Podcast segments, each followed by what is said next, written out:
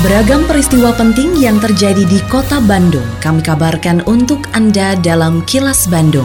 Diproduksi oleh LPS PR SSNI Bandung bekerja sama dengan Humas Pemkot Bandung yang disiarkan serentak oleh 40 radio anggota PR SSNI Bandung.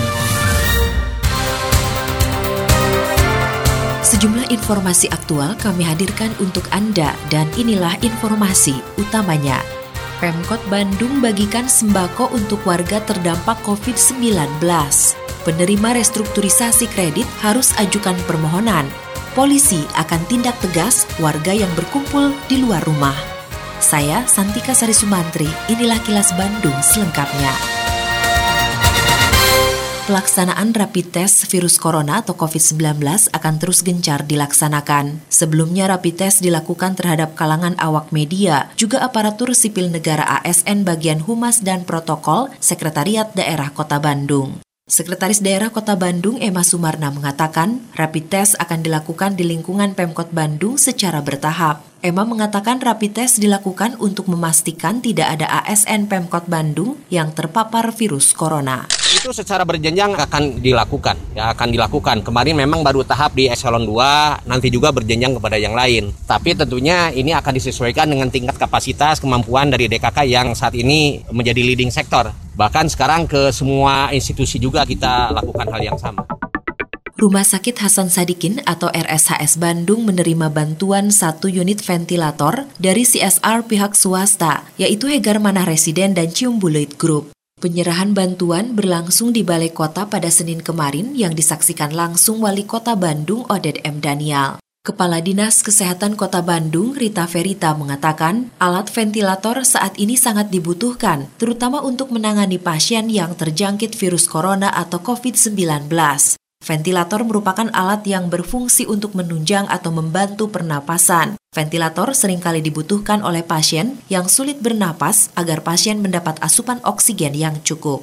Ya, sebetulnya semua alat perlindungan diri ya itu urgent baik itu yang lengkap ataupun yang minimal karena kan pasien semakin bertambah begitu ya yang di dalam pengawasan sehingga itu tentu dibutuhkan oleh semua fasilitas pelayanan kesehatan. Kalau ini untuk kasus yang memang sudah masuk ke tahap lebih gawat ya dan membutuhkan alat bantu pernafasan ini ventilator. Pemerintah telah mengeluarkan kebijakan terkait relaksasi atau restrukturisasi kredit bagi debitur terdampak COVID-19. Meski begitu, tidak semua debitur masuk dalam aturan tersebut karena hanya debitur yang terdampak langsung oleh COVID-19, seperti mereka yang bergerak dalam sektor informal, debitur yang mempunyai penghasilan harian, dan sektor UMKM. Kepala Otoritas Jasa Keuangan atau OJK Regional 2 Jawa Barat, Triana Gunawan menyatakan, debitur yang akan mendapatkan keringanan wajib mengajukan permohonan restrukturisasi kepada bank atau lembaga keuangan non-bank secara online. Menurut Triana, bisa saja nantinya debitur mendapatkan keringanan berupa penurunan suku bunga, perpanjangan jangka waktu, pengurangan tunggakan pokok atau bunga, atau penundaan waktu pembayaran debitur-debitur mana yang kemudian diberikan adalah memang debitur yang benar-benar terdampak dari COVID-19 ini. Ialah debitur yang plafonnya di bawah 10 miliar. Kemudian sektor-sektor informal. Kemudian juga debitur yang mempunyai penghasilan harian dan juga UMKM. Ini harus diajukan karena kalau tidak eh, diajukan ini tidak otomatis berlaku untuk semua. Mengajukannya itu dengan cara online. Mereka kemudian membuat bagaimana cara jalannya. Pemerintah Kota Bandung mulai membagikan paket bantuan sembako kepada warga terdampak COVID-19. Mereka yang didahulukan adalah warga miskin dan sangat miskin, tapi tidak termasuk penerima bantuan program Keluarga Harapan atau PKH dari pemerintah pusat. Sebanyak 23 ribu paket sembako senilai 4,6 miliar rupiah dibagikan untuk warga miskin.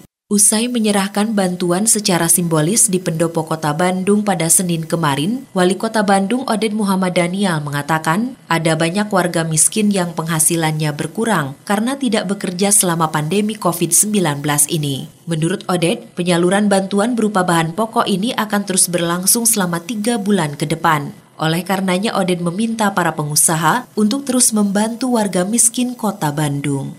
Jadi gini, prinsipnya adalah dampak dari corona ini dengan kita memberikan kebijakan untuk masyarakat diam di rumah aja pasti jadi konsekuensinya mereka tidak akan punya keleluasan untuk menafkahi. Oleh karena itu, uh, pembagian sembako ini adalah merupakan bagian dari upaya kita agar masyarakat kita, kita khususnya yang tadi yang membutuhkan yang sangat miskin, mereka bisa mendapatkan solusi untuk menampung itu penting.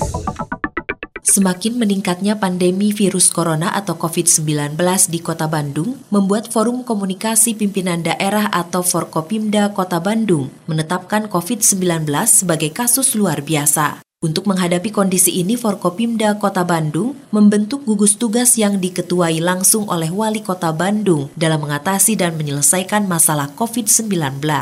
Wali Kota Bandung Oded Muhammad Daniel mengatakan, pembentukan gugus tugas ini untuk meningkatkan kapasitas dan kemampuan penanganan COVID-19 sehingga setiap elemen kota dapat bergerak lebih sigap dan terintegrasi. Oded berharap dengan adanya gugus tugas ini dapat memudahkan langkah serta pergerakan dalam mengatasi masalah virus corona, termasuk berbagai masalah yang ditimbulkan oleh wabah tersebut. Sepakat dalam merapat dengan Forkopimda kita membentuk gugus tugas gugus tugas ini. Nanti ketuanya adalah saya wali kota kemudian wakilnya Pak Dandim dan Pak Kapolrestabes dan nanti ketua hariannya Pak Sekda. Gugus tugas ini nanti ini adalah bagaimana kita mencikapi penanganan COVID-19 ini Kepolisian dan TNI juga Satpol PP Kota Bandung akan terus melakukan razia untuk membubarkan kerumunan massa. Kapolres Tabes Bandung, Komisaris Besar Polisi Ulung Sampurna Jaya mengatakan, pembubaran perlu dilakukan sebagai langkah antisipasi serta menekan penyebaran virus corona. Ulung juga menegaskan pihaknya bakal mengambil tindakan tegas terhadap masyarakat yang berkumpul di luar rumah. Penerapan tindakan tegas akan berdasarkan aturan yang berlaku. Ulung berharap semua warga Bandung dapat menaati aturan yang telah diterbitkan oleh Pemkot Bandung agar wabah virus corona dapat segera terselesaikan. Sekarang ini kita menjadi tiga zona, Barat, Timur, Tengah, ya dalam rangka kita memberikan physical distancing kepada masyarakat untuk tidak berkumpul, untuk menghindari dan mencegah terjadinya penyebaran dari wabah virus corona. Kita akan melakukan tindakan tegas. Tindakan tegas berarti biar tidak makin merebaknya dari penyebaran virus ini, kita melakukan tindakan tegas. Bila perlu kita melakukan undang-undang hukum yang berlaku terhadap bagi masyarakat yang berkumpul untuk tidak terjadinya penyebaran virus corona ini. Kini, audio podcast siaran Kilas Bandung dan berbagai informasi menarik lainnya bisa Anda akses di laman kilasbandungnews.com.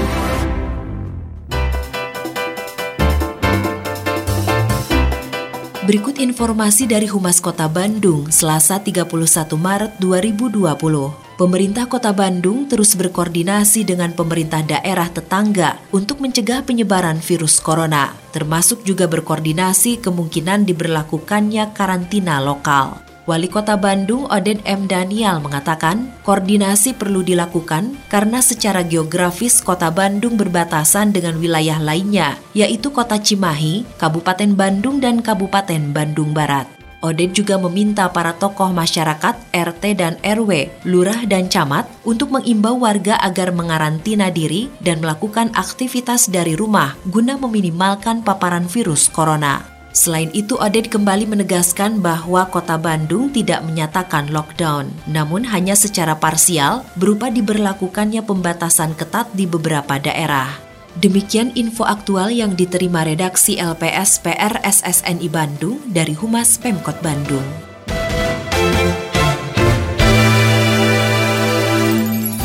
Terima kasih Anda telah menyimak Kilas Bandung bekerja sama dengan Humas Pemerintah Kota Bandung yang diproduksi oleh LPS PR SSNI Bandung.